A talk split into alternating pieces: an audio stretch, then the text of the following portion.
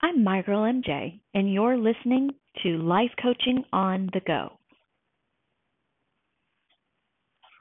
Super excited. I've done podcasts before, but I have a new app that I'm using, and it's called Anchor.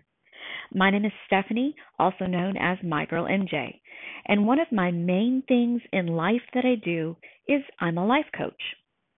I life coach for people who have chronic illness, are searching for spiritual truth, going through trying times such as divorce, or might need some court coaching. Today, though, I want to talk about um, Dr. Joe Dispenza's new book called You Are the Placebo Making Your Mind Matter. And this has to do with chronic illness, among other things in life that we just want to make changes on. But I started specifically reading it because I personally deal with chronic illness in my life, and I have a lot of people um, that I coach who also deal with chronic illness. And so, one of the things that um, I found very interesting in here is he talks about neurorigidity, which is actually thinking in the box, and he talks about neuroplasticity, which is thinking out of the box. Now, the reason why these struck me um, is because a lot of the times in life, we hear it all the time thinking in the box or thinking outside of the box. But I've never heard it talked about in relationship to neuroscience and how that actually works with your brain and the choices that you make and the patterns that you display and the thoughts and the actions and everything that goes on with who we are and what our identity is. And that's exactly what he talks about in this book.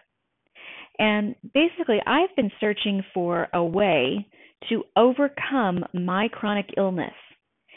And in that searching, this is the book that I was led to. So I just kind of wanted to share real briefly today um, what neurorigidity is. And I hope I'm saying that correctly. Um, correct me, neuroscientists, if I'm not. Neurorigidity, which is thinking in the box and then also neuroplasticity, which is thinking outside the box. So basically, I'm looking at a picture in this book. Um, it's on page 61 if you have the book. I'm looking at a picture and it's showing basically a, a drawing of the brain. And it's showing patterns that we keep doing day in and day out. So, you know, for example, you go and you brush your teeth. You get up a certain time, you brush your teeth, you wash your face, you go make your breakfast, you get dressed, you go to work, you do these things over and over every day. And so by doing that, you are creating this sort of pattern in your brain of doing it over and over and over again. And I'm no neuroscientist, so I'm going to be talking, you know, very much in layman's terms and being an amateur of understanding this, but that might be better for the general population and listening. Um, so when this happens, that is what in neuroscience, on a very basic level, they would call thinking in the box. Okay, so if your goal is to think outside the box, and the reason why you would want to think outside the box if you have a chronic illness is because you want to change things. You don't want to have a chronic illness anymore. And I understand, I'm not, I understand that chronic illness is physical manifestations that are happening in the body.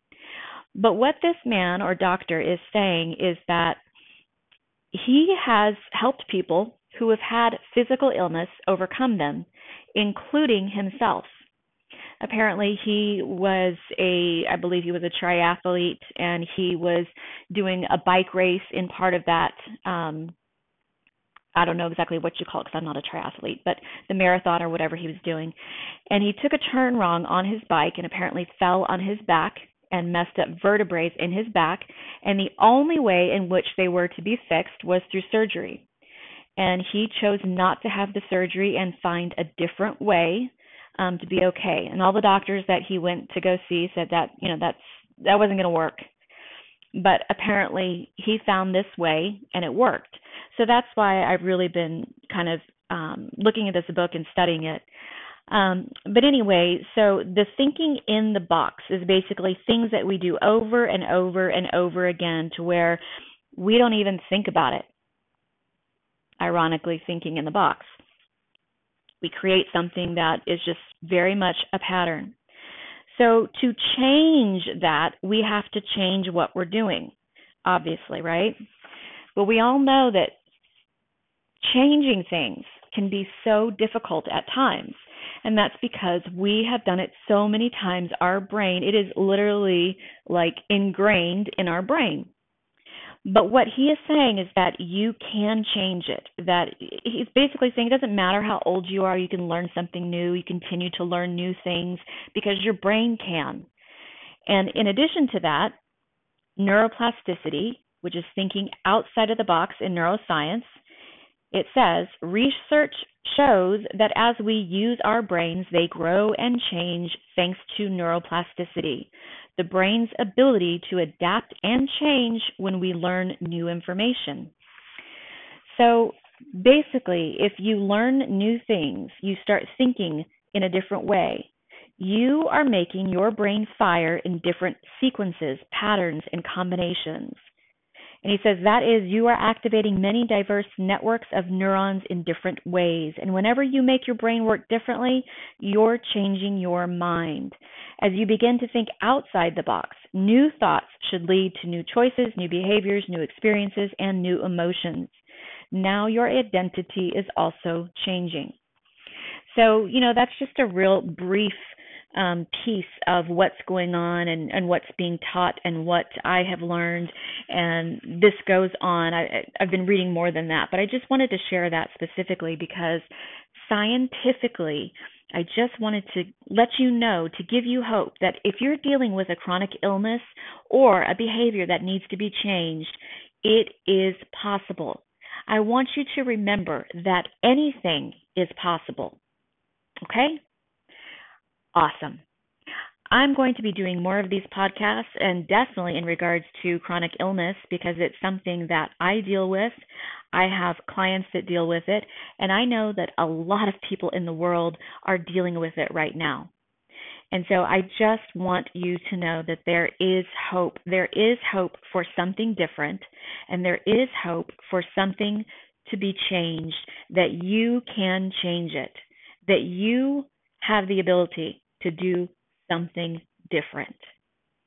I'm my girl MJ, and you've been listening to Life Coaching on the Go.